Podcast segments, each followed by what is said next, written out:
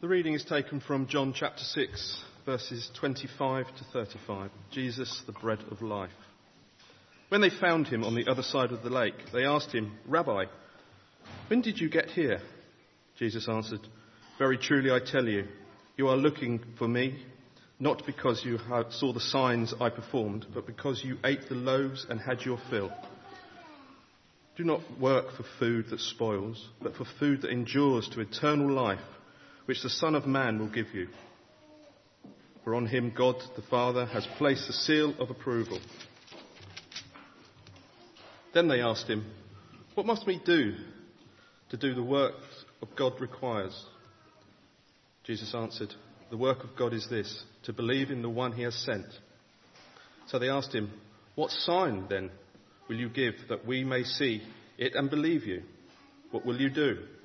Our ancestors ate the manna in the wilderness, as it is written. He gave them bread from heaven to eat."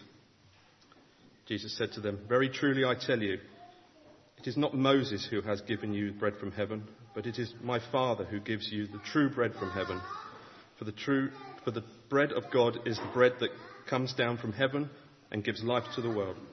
"Sir," they said, "always give us bread." Then Jesus declared, "I am the bread of life. Whoever comes to me will never go hungry, and whoever believes in me will never be thirsty." This is the word of the Lord. I am the bread of life. That's what Jesus says. Whoever comes to me will never hunger, will never thirst. Amazing things that Jesus is saying. And I want to come back to that in a moment. But I want to start by reading a psalm. Psalm sixty-five. I'm reading it in the Message translation. So it will be different to uh, probably how you've read it in your Bibles if you've ever read this psalm before. But the Message version is a new translation, helping us to, to see some of God's word in a different light. Because often we read words and we, we become so used to them that actually to hear it described differently helps us. So this is Psalm sixty-five. "Praise to you, Zion-dwelling God. Blessed are the chosen. Blessed the guest at home in your place.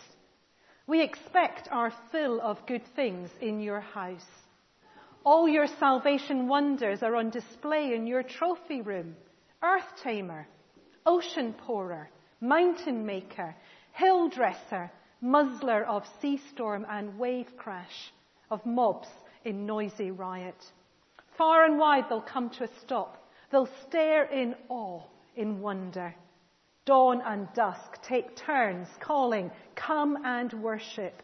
Oh, visit the earth. Ask her to join the dance. Deck her out in spring showers. Fill the God river with living water. Paint the wheat fields golden. Creation was made for this. Drench the ploughed fields. Soak the dirt clods with rainfall as harrow and rake bring her to blossom and fruit. Snow crown the peaks with splendour. Scatter rose petals down your paths. All through the wild meadows, rose petals. Set the hills to dancing. Dress the canyon, canyon, canyon walls with live sheep. A drape of flax across the valleys. Let them shout and shout and shout. Oh, let them sing." And this is a psalm of praise, of abundance, of who God is in creation. We can stand in awe at creation of what God has made, and that is a great starting point. And that is what this psalm is all about.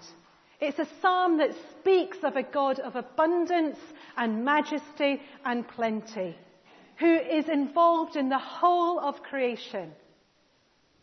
He still is part of it, and we see him reflected in what he has made. And all of creation worships him. It's phenomenal, isn't it?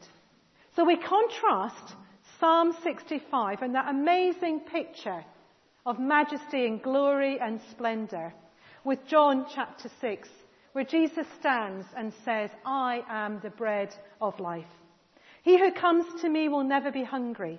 Whoever believes in me will never thirst." And that promise comes in the sense of God, the creator of all that he has made.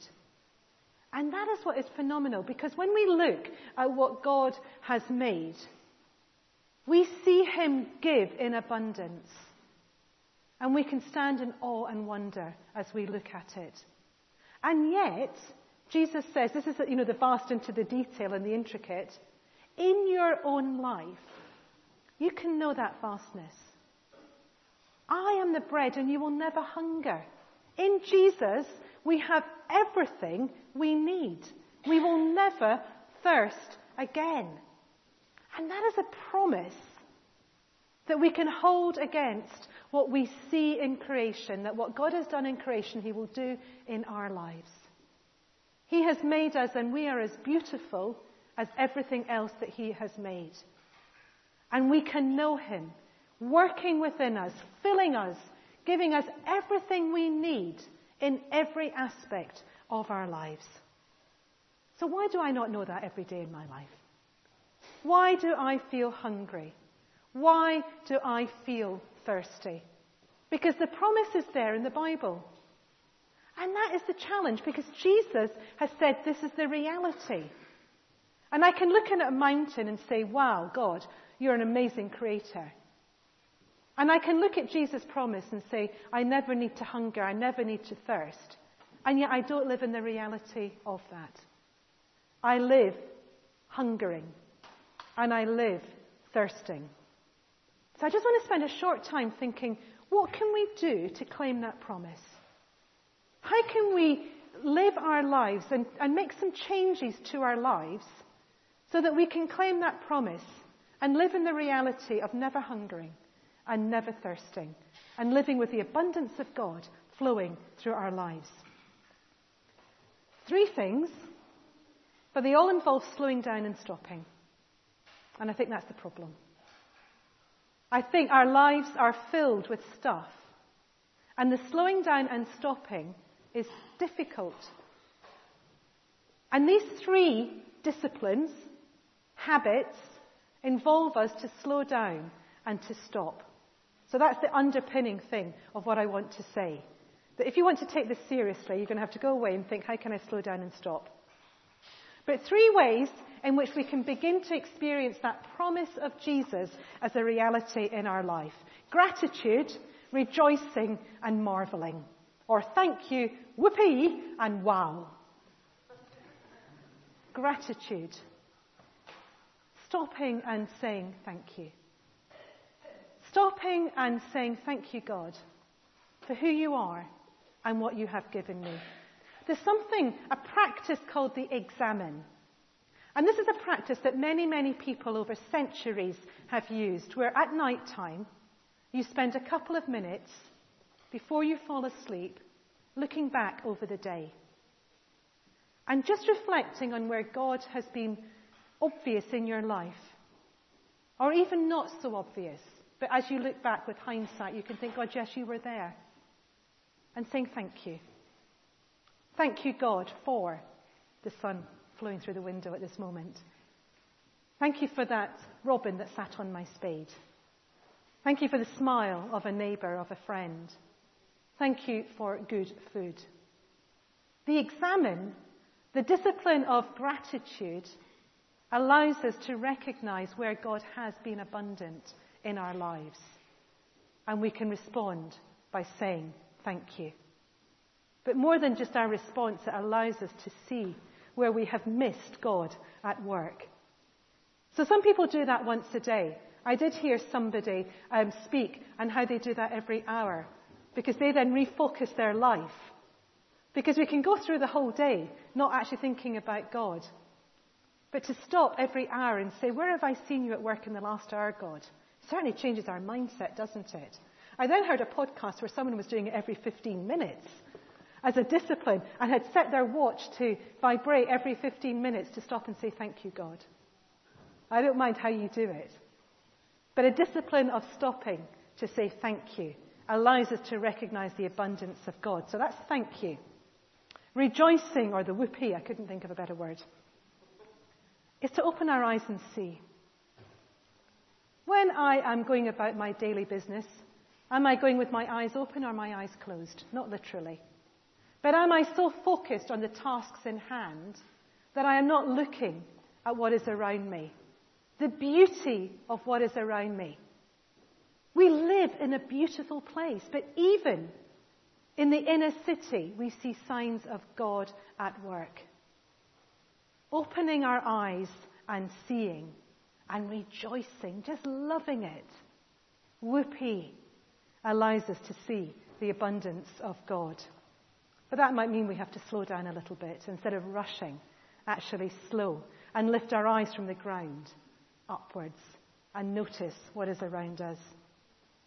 And then thirdly, give ourselves time to marvel, to say, wow.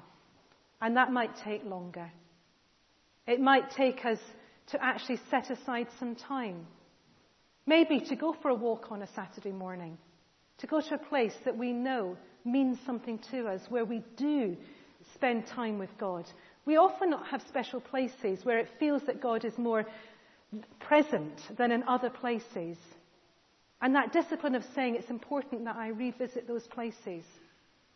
I love the view from Polsden Lacey House, just looking out. And whenever I go to Polsden Lacey, I think, wow. Whenever I go to the top of Chinthurst Hill, which isn't often enough, I can say, wow. Do I allow myself the time to stop and to say, wow? Holy Trinity School in Guildford has several values, and one of their values is this. It's called Heaven in the Moment. Encouraging children to find heaven in the moment, to stop and to say, wow, and to recognise that in those moments, God is there. What a fantastic value for every child in that school to recognise the value of wow. Have we lost that sense of wonder? How can we regain that sense of wonder? So if I want to know Jesus as the bread of life, I can't leave it all to him, because he's given me the promise and he is that. The problem is with me. The problem is with me accessing that promise and allowing him to fill me in the way that he longs to do so. So maybe you can go away this week and think, how can I say thank you? How can I say whoopee? And how can I say wow? And stop and wonder at the abundance of a God who gives us plentifully, and a Saviour who gives us everything we need. I'm really pleased that Hermione is here today, not least because of the cakes that she's made. And we've all enjoyed those, thank you so much. But Hermione had an amazing opportunity in the summer to go to Africa. And we heard about this before she went. And you may remember we had an African evening with a quiz and an African meal. And Hermione's now going to come and share some of her experiences. Thank you, Hermione. It's so good on Harvest, because Harvest is about all of God's world, all that he has made. So to hear about another part of the world that God is involved in. Thank you so much. I'm going to hand over to Hermione.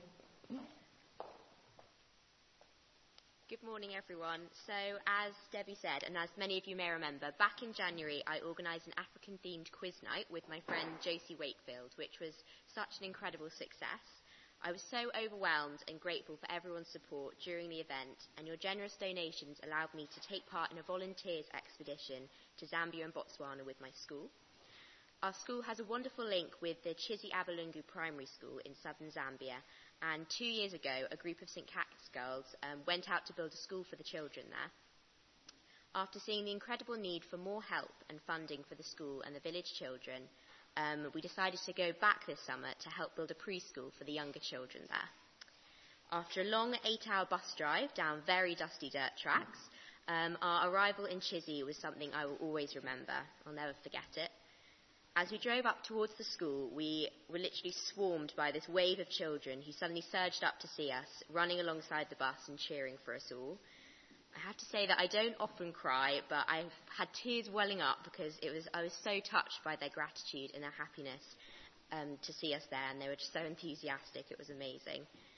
When we arrived, we received a wonderful um, welcome ritual where all the local villagers came out to greet us, and the local governor, who seemed like a bit of a local celebrity, gave us a welcome speech, and all the children sang and danced for us. They were amazing dancers and singers, and Um, yeah, they've pre- prepared for weeks to impress us, so it was an extremely special moment. Um, the school was composed of several classrooms, a dining area, a pump, a garden, and the headmaster's house. Um, we, set up, we set up our tents just off the site, watched adoringly by crowds of children. Our first day of construction started with some local builders, um, and the foundations of the preschool was meant to have already been built, but it wasn't, so we did it instead, but it was fine. Um, the work was tough and very physical, especially under the hot Zambian sun, um, as we mixed cement, carried bricks, and relayed buckets of water from the pump. But it was obviously all really worth it, and the children even came out to help us in between their lessons and their break times. As well as the construction of the preschool, we were also able to go into the classrooms and teach the children lessons and songs. Their eagerness to learn anything we could tell them was really touching, and it made me realise just how privileged we are in this country to have such a wonderful education. Um, we taught them weather, adjectives, emotions, and general English vocab. And one of the songs we taught the kids was the continent song. And one day when I was standing by the pump getting some water, I could see them all running home singing the continent song, which was really sweet. Um, most, of the en- most of the lessons we ended up singing, and we taught them some great English classics like Row, Row, Row Your Boat and Ring a Ring a Roses and Duck, Duck, Goose. And in turn, they sang lots of their local songs. Um, the best moment of the whole trip for me was when we started singing and dancing the conga in the classroom, and then we all ran outside dancing and singing together, and it was really fun and it made the children really happy. Um, I also brought out some pens and pencil cases and books with me from England, and the children were so excited when I started to hand them out. They literally swarmed around me and they couldn't get enough of them. It was really cute. Um, and overall, it was an extraordinary experience, and I'm so grateful to have had the opportunity to do something so worthwhile and touch the lives of so many people in um, Chisi Village. And I'm just so grateful to everyone who made it possible for me to go on this life-changing trip, from everyone who helped out during the quiz and to those who made such a big effort to come. So I was re- I'm really, really grateful. And I definitely want to do something like this in the future for my job and maybe go back to Chisi one day. So, yeah, just, just as a small token of my appreciation, I made lots of cakes just to say thank you. So please help yourself if you haven't had one already. And, yeah, thank you for listening. So thank you.